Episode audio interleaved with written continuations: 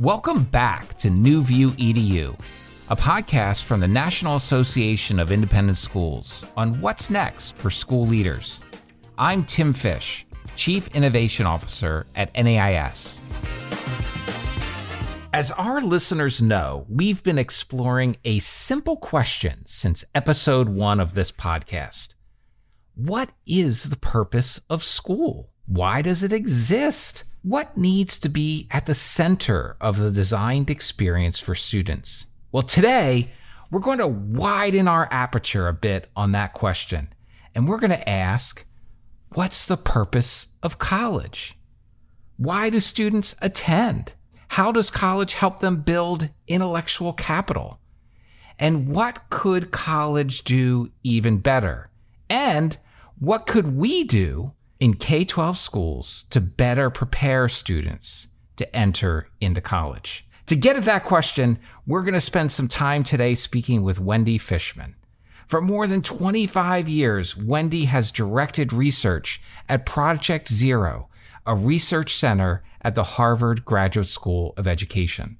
With Howard Gardner, she has just completed a national study of higher education and written a book about their findings called The Real World of College What Higher Education Is and What It Can Be. Wendy, thank you so much for spending some time with us today. Thank you for having me. It's a pleasure. So let's jump into it. You know, I loved the book. As I was just saying to you earlier, I came away from it. My father gave me one rule when I was reading books in college. He said, Don't highlight everything or you'll just have a yellow book. Well, I have to admit, I pretty much have a yellow book or a yellow copy of your book. And what I was so fascinated by, among many things, was one, how you went about doing the research. Can you tell us a little bit about how you conducted it and how you went about sort of picking schools to look at? Because it wasn't a traditional research method, from what I understand. Sure. Well, thanks for asking that question. I have written this book with Howard Gardner, and we carried out a large national study of higher education, which involved 10 disparate colleges and universities in the country. And we interviewed 2,000 people on these 10 different campuses, representing all the major stakeholders of a college campus. So, incoming students, graduating students, faculty, administrators, parents, young alums, those who have graduated five to 10 years before we interviewed them, and also job recruiters. And the study really came out of our interest in conducting research on the development of young people and how they think about their work and their education. And through that earlier research, we were struck that so many young people had never really thought about the purpose of college.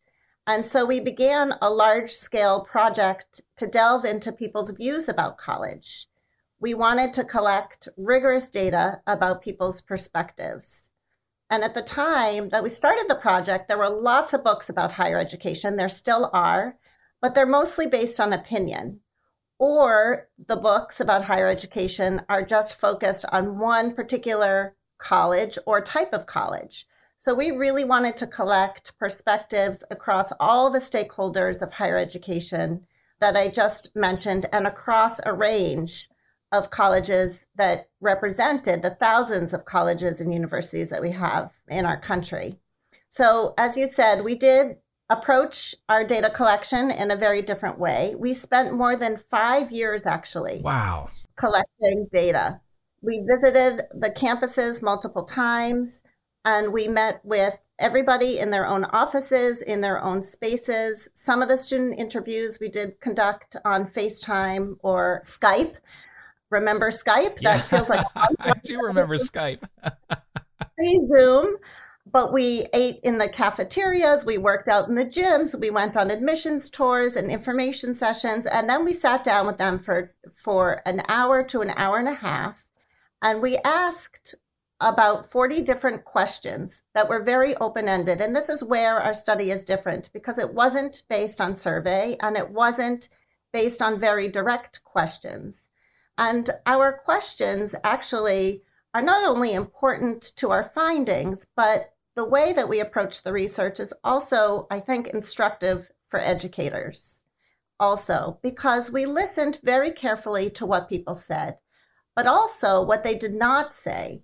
So our qualitative approach was very important in our research. We did have some standard questions like what are your goals for college? What do you hope to get out of it? What are some of the major challenges of the college experience? But we also had some different creative kinds of questions, questions in which students and faculty and administrators couldn't give us the quote unquote canned answers.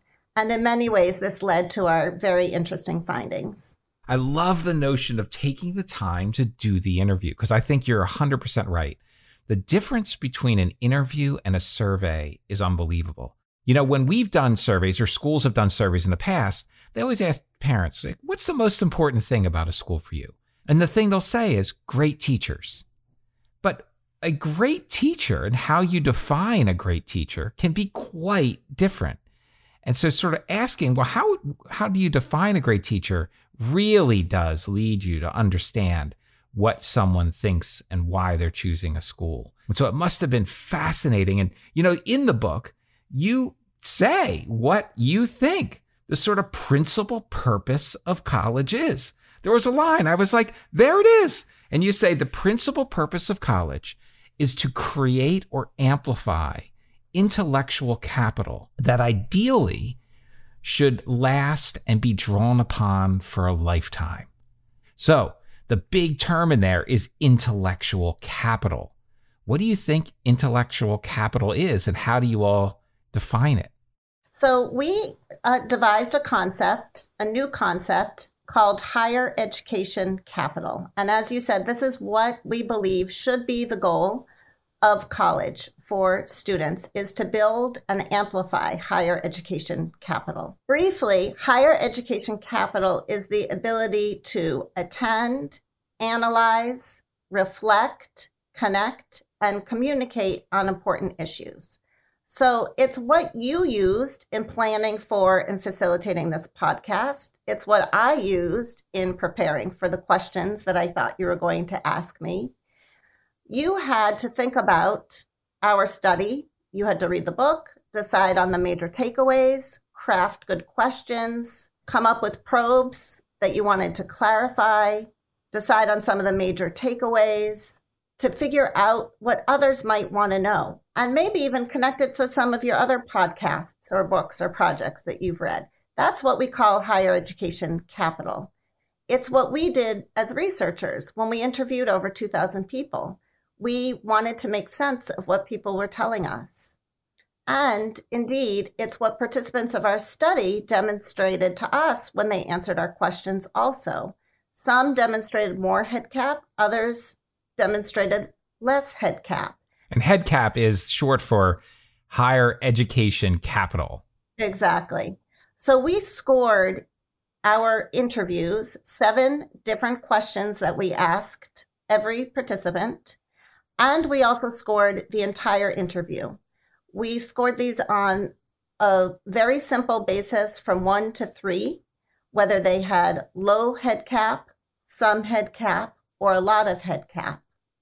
And in our scoring, we find that the responses to these seven specific questions was very similar to the scoring of the overall interview. But we conceived of higher education capital to explain the qualitative differences in conversations we had with students. So, when we asked students questions, we weren't looking for a right or wrong answer. We weren't looking for a response that would tell us specifically, oh, this student offered this suggestion that makes it high head cap. That's not at all what we did. Instead, we looked at how they approached the question. Did they bring in responses that they maybe mentioned earlier? Did they connect the dots for some of the other topics that we asked them about?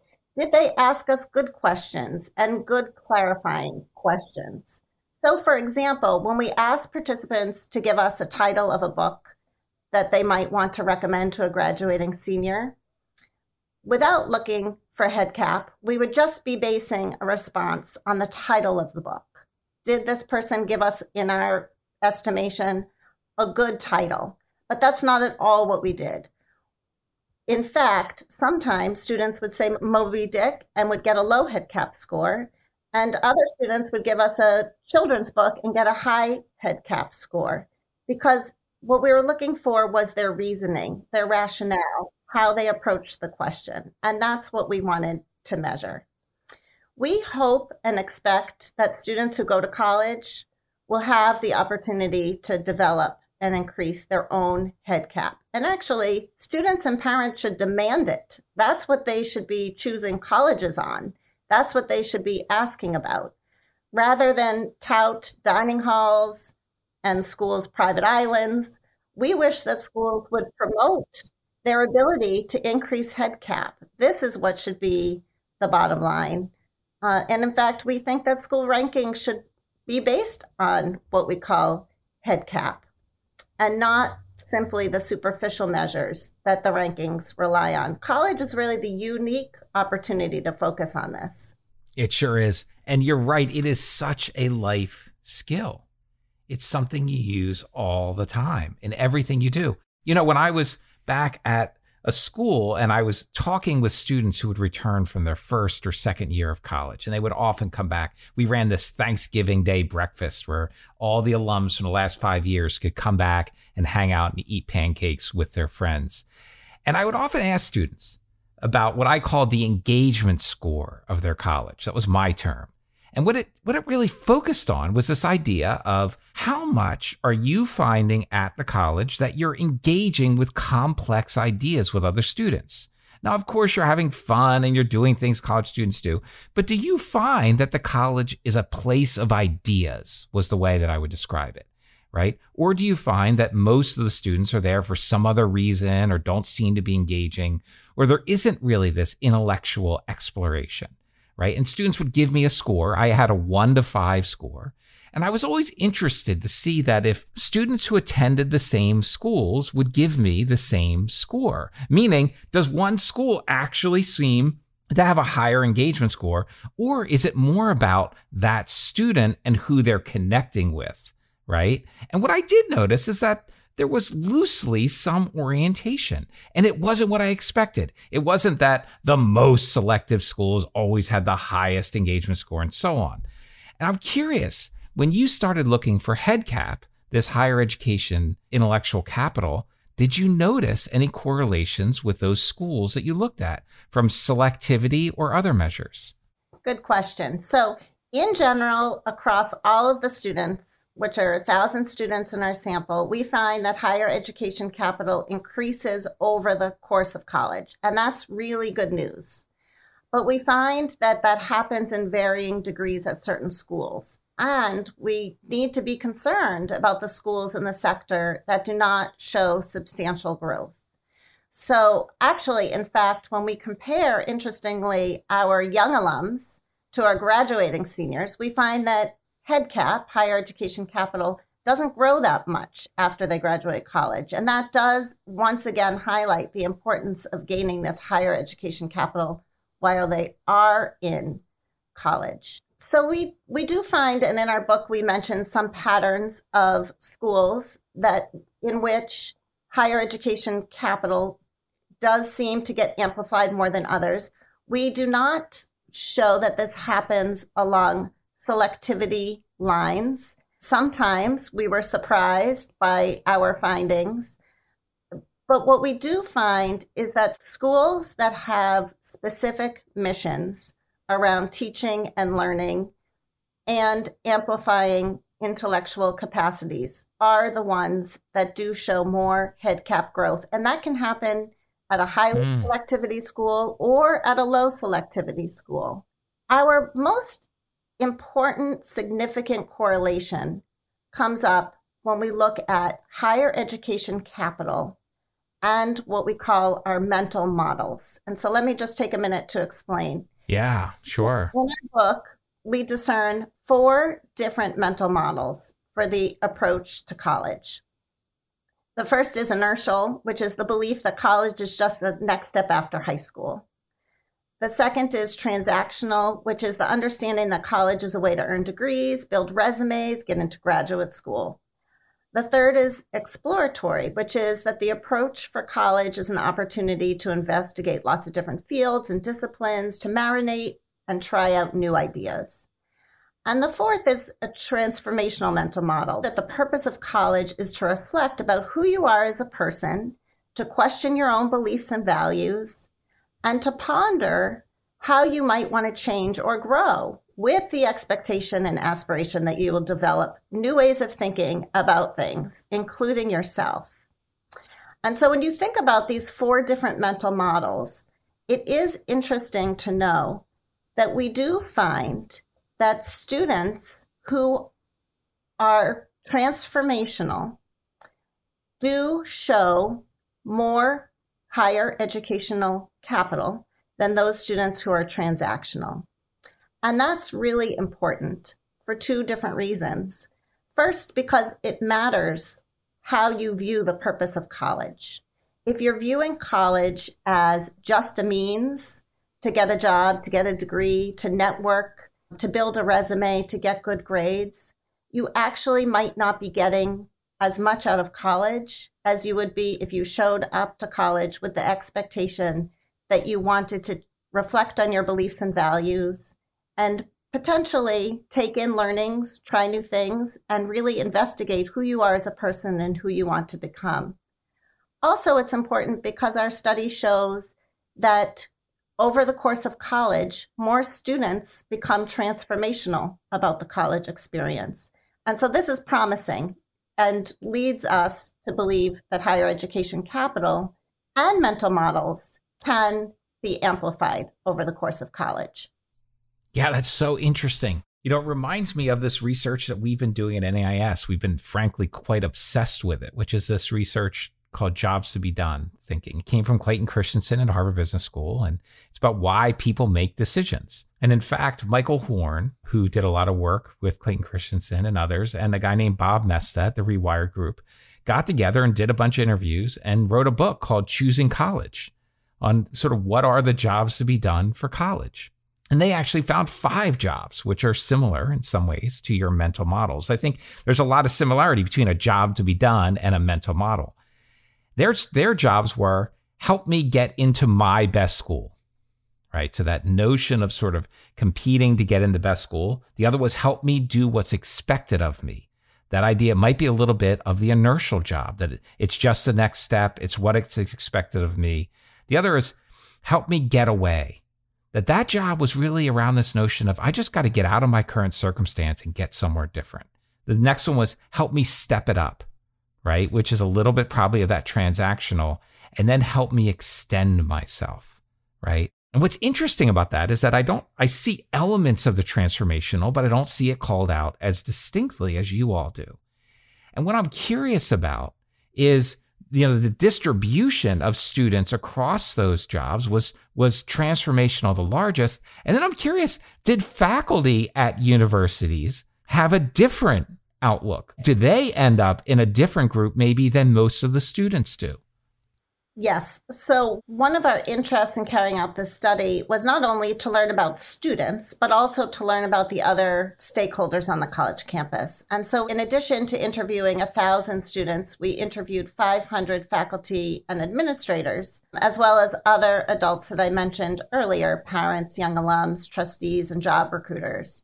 And we very carefully kept the questionnaire and the questions that we asked these individuals the same across every interview. Sometimes we had to tweak something, but we wanted to compare the responses of the different stakeholders. And in fact, we do find a lot of discrepancy.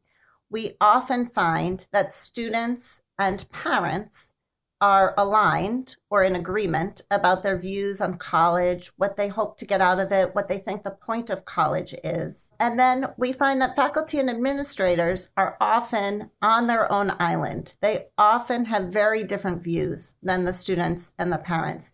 And this is really important. So, for example, while about half of students approach college with this transactional approach, fewer than 20% of students approach college with a transformational approach.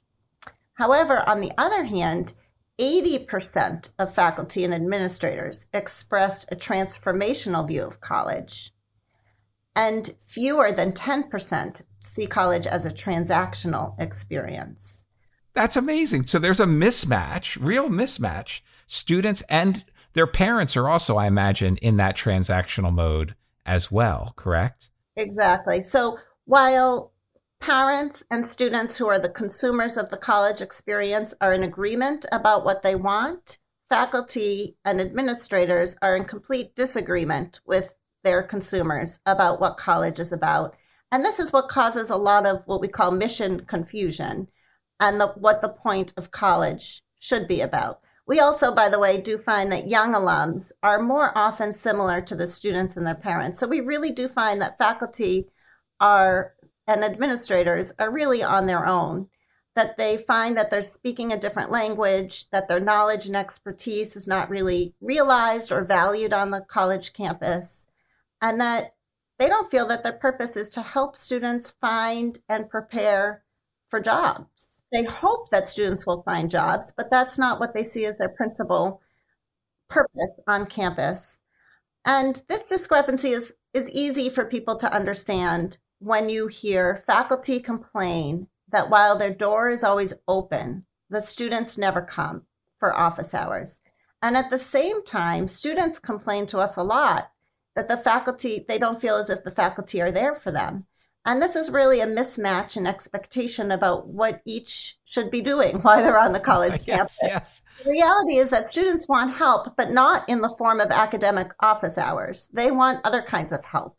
They want help with job preparation, creating the best possible profile, networking, and sometimes support around mental health issues. Faculty do not see that as the primary purpose of their job. So uh, that is so interesting because if you think about if you're a professor and you're designing your class, what lens are you looking through? You're looking through the lens of a transformational experience. So you're designing readings and discussions and ideas and assessments that are aligned to transformational.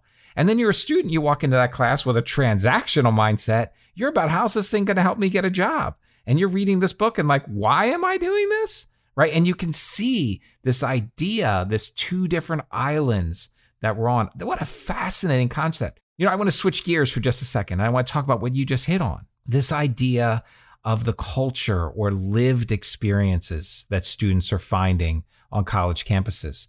You know, during the last 10 years, but in particular, the last three years, in K 12 schools, we have been seeing an emerging crisis around well being, mental health, and belonging.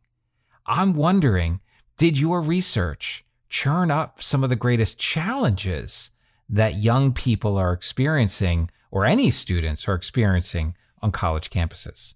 Yeah, so those sound familiar. Mental health was one of the biggest challenges that every stakeholder talked about. So while I just said there were a lot of discrepancies between the views of different stakeholders, actually every constituency talked about mental health as being the biggest challenge on the college campus. And that doesn't matter if it was at a selective school, at a non selective school, if it was a teacher, if it was administrative or a student, everyone exactly. talked about that being a huge issue in colleges today. Exactly. And this was in 2012 when we started in 2012 when we began our study when mental health was not in the headlines or on everybody's minds as it is now. And while there are many contributing factors, including COVID. This is not a consequence or result of COVID alone. And this was actually one of our biggest surprises of our study is the amount of mental health issues that every group talked about. While 20% of students did volunteer their own mental health issues, even though we didn't ask them, almost everybody spoke about it. So nearly 80% of students are commenting on what they see on campus, everybody else's issues. And just a word about mental health on the college campus. While some students did talk about severe issues, including bipolar disorder or suicide or major depression, the majority of students talked about mental health issues as they relate to performing well, doing well, getting A's and the anxiety about not performing and compiling the best possible profile when they graduate in order to get the job. Wow. So this this was not really about mental illness, although it was present um, in some. What we were really talking about here with mental health is the cause, the causal drivers of it. It sounds like were things like you're saying academic success, academic pressure, workload. These were the drivers that were causing mental health, the mental health crisis on the campuses. Is that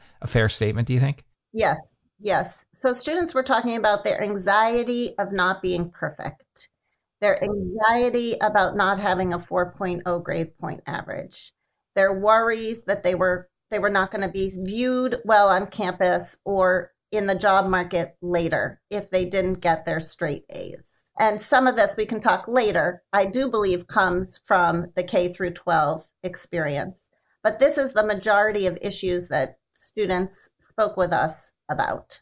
And this was not just at super selective schools. This was at all the schools that you looked at across the spectrum of selectivity. Exactly, all the schools. Now, while I did just say that every constituency agreed that mental health was the biggest problem, which is true, faculty sometimes understood these problems as differently. So while they might say that students are struggling in some ways, they didn't always see this perfection, the angst to be perfect, as the major cause. They sometimes express different causes. And so that's also interesting you do learn a lot by having conversations with people and and when i do think about how we might change our k through 12 system or even the college landscape i think understanding people and what their beliefs and perspectives are and making the time for conversation is one of the most important things that we can do that's right on. You know, it, it, it really brings up for me something I've spoken about on other episodes this idea of the impact, I think, of social media, phones, that kind of connectivity on driving also lack of a sense of belonging and a sense of alienation. You know, my daughter has spoken about when she's in college now, she's a rising senior, and has spoken about how when I was in college in the 80s, we had it so much better because we didn't have phones. She was like, you guys would just sit around talk to each other or you would do fun things together. And she and said, now everybody has their face in their phone. And I'm curious about did you notice, along with this mental illness, an increase in a lack of belonging, a feeling of alienation among students? Good question. So, as I mentioned, we began our study in 2012, and the words belonging and alienation were not necessarily on the tip of everybody's tongue.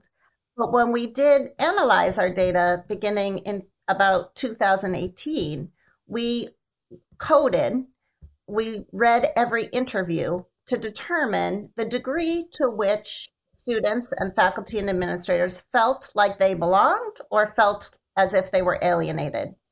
We did talk about belonging and alienation, and we do in our book, this is a chapter in our book, it, to three different realms. So, belonging and alienation to their academic program, to the peers, thirdly, to their institution. We do find that overall, a third of students express feeling alienated from one or more of those three different realms. And that's important. While it's only a third, it's millions of college students nationwide. And so, again, like mental health, this existed even though students weren't using the term belonging or the term alienation. This existed long before COVID, long before remote school. Interestingly, they felt more alienated from their peers and from the institution they felt more of a sense of belonging to their academic program when we compared the three different realms. And when we delved into what students were telling us, they acknowledge that they have trouble connecting with other peers on campus. They feel as if they silo themselves and attract and want to have conversations with students who look like them and maybe believe in the things that they believe in. And they ask us, they recommend that colleges begin to help them with communicating with people who are different than them. And it's interesting that beginning in 2012, students were expressing this. They need help with diversity. Again, DEI wasn't a term that they used in beginning in 2012, but this is what they were telling us. We want help with this. And we can't help but to think this is the purpose of a liberal arts and science education. And yet, so many students were completely missing this point of going to college, but they do recognize that they need help feeling a sense of belonging with their peers. That's so powerful.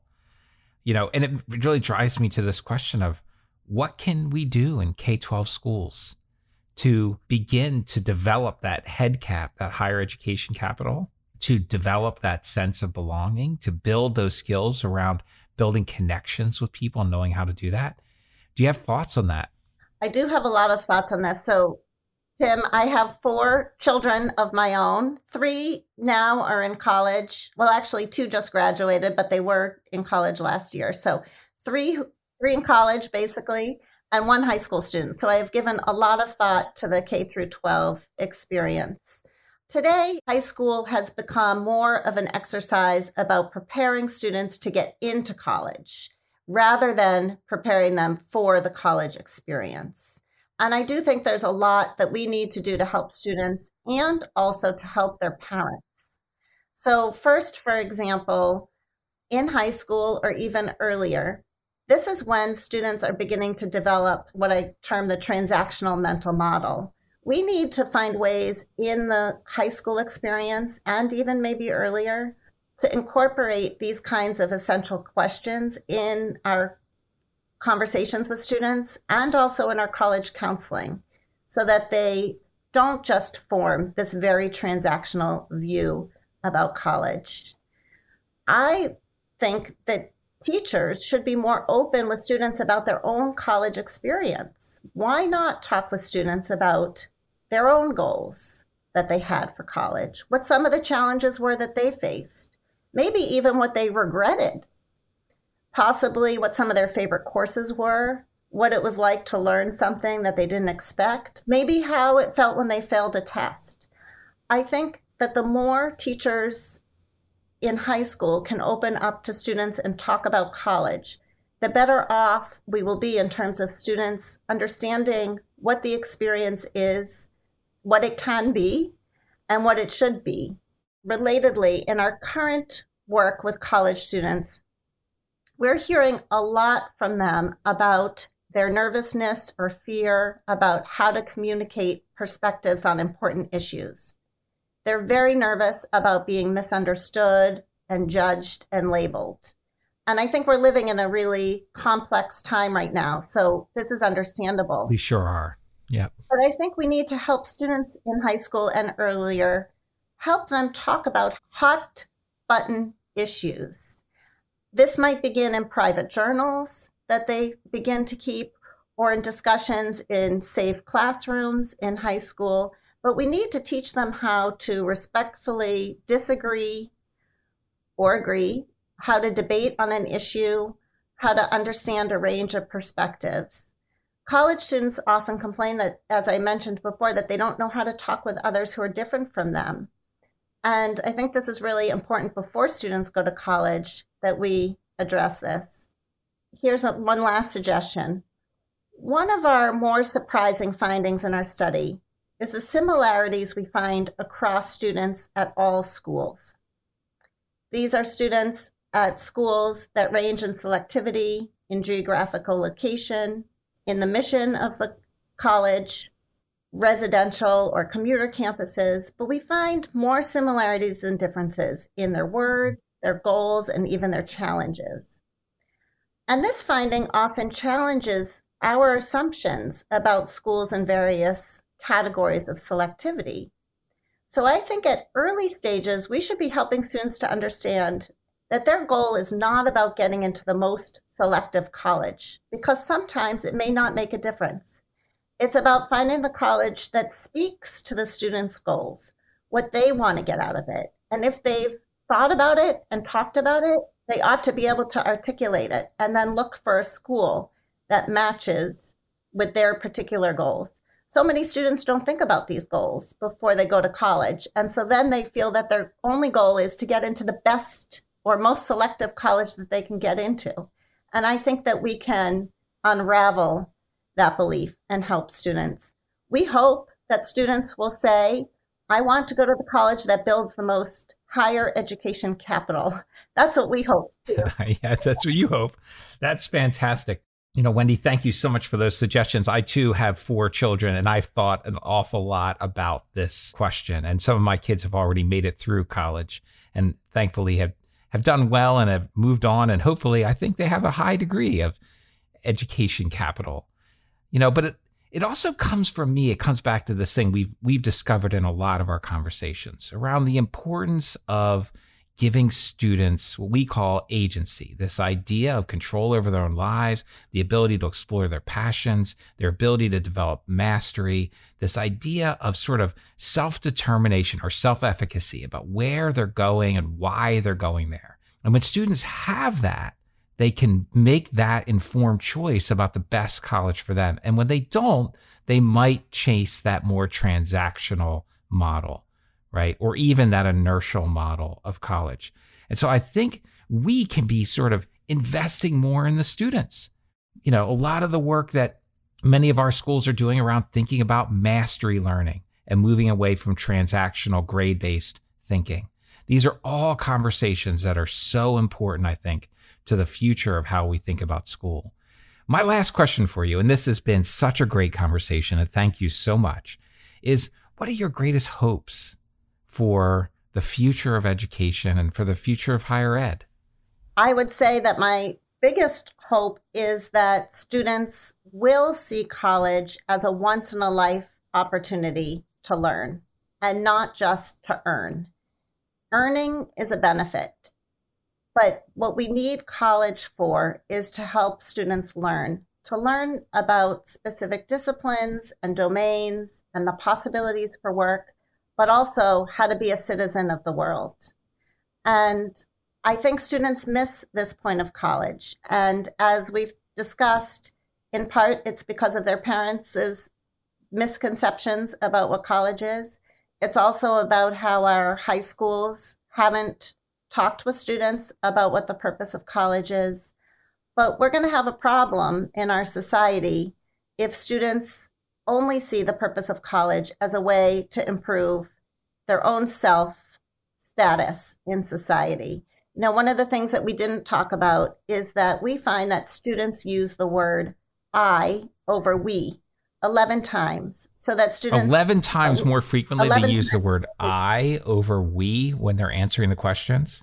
Over we. Wow. Exactly. And this only increases actually as students get older and we find more of a discrepancy in that in our young alums that we interviewed. And we want to get students to focus on the we. How can we improve problems? How can we think about the environment, pandemics, homeless people. We need students who know how to approach these societal problems to, first of all, to recognize them. Second of all, to approach them from different perspectives, different views, to understand the perspectives and views of other people so that we're not just focused on our own jobs and the I. And I guess my hope is that students grow their own intellectual capital, what we call higher education capital, so that they can not only have productive working lives, but also productive lives as citizens in a community. You know, it's so interesting. I've been reading recently a lot of the work that Arthur C. Brooks publishes in The Atlantic, another Harvard educator, social scientist. And he talks a lot about happiness and where does happiness come from? you know, and often we think happiness is associated with money, power, fame, etc. And what he says is that actually all the research, all the social science research shows that it's really associated with this notion of faith being faith in something larger than yourself. It doesn't necessarily have to be explicitly religious. Family, this deep connections with members of your family, people you love, friends, deep friendships, in person, relational friendships with all kinds of different people. And then having a job or something you do in your life that you find purpose in. That idea of purpose is key. It has nothing to do. In fact, what he talks about is that there's almost no correlation between income and happiness once you get above a certain threshold. Once you get above a sort of normal, just able to live, you know, cost of living threshold, money doesn't track to happiness at all. And yet, in this transactional model, we just keep chasing it sometimes. And I think what we're really talking about is this idea of using college as an opportunity to explore those ideas, to go transformational, to think about yourself, to develop the intellectual capital that's going to help you in any job and in all those other areas that lead to happiness. Because when I talk with families, what I hear most often is the number one thing that parents want for their children is for them to be happy in their lives, however they live them as they go forward. This has been such a great conversation, Wendy. I just want to say thank you so much for joining us. Thank you so much for doing the research. Thank you so much for having the discipline to do 2,000 conversations and to code them. These insights are powerful. And I do hope that everyone in our schools reads your book, has conversations about it, and begins to think about how can we shape the K-12 experience to better prepare students for the college experience that can really lead them in the right direction for their lives. This has been so lovely. Thank you so much. Thank you, Tim, for having me. I appreciate the opportunity.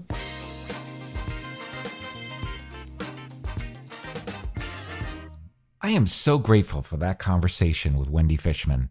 You know, it's amazing to see what happens when you do 2,000 interviews around the experience that students and faculty are having at college, and you boil it all down to a simple idea.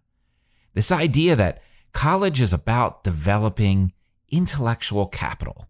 You know, it reminds me a lot of the conversation we had with Jay McTighe when Jay was talking about the idea of transfer, of designing for transfer. That what we're trying to do in deep learning is move beyond just building understanding to actually getting to a place where students can transfer their learning to new circumstances, new contexts, and new challenges. Be sure to join us next time when we talk with Dr. Tyler Thigpen, the co-founder of the Forest School, an Acton Academy located in Georgia. Tyler is also the founder of the Institute for Self-Directed Learning. Together, we are going to take a deep dive into what it looks like when a school leader truly puts agency at the center of the designed experience. See you next time on New View EDU.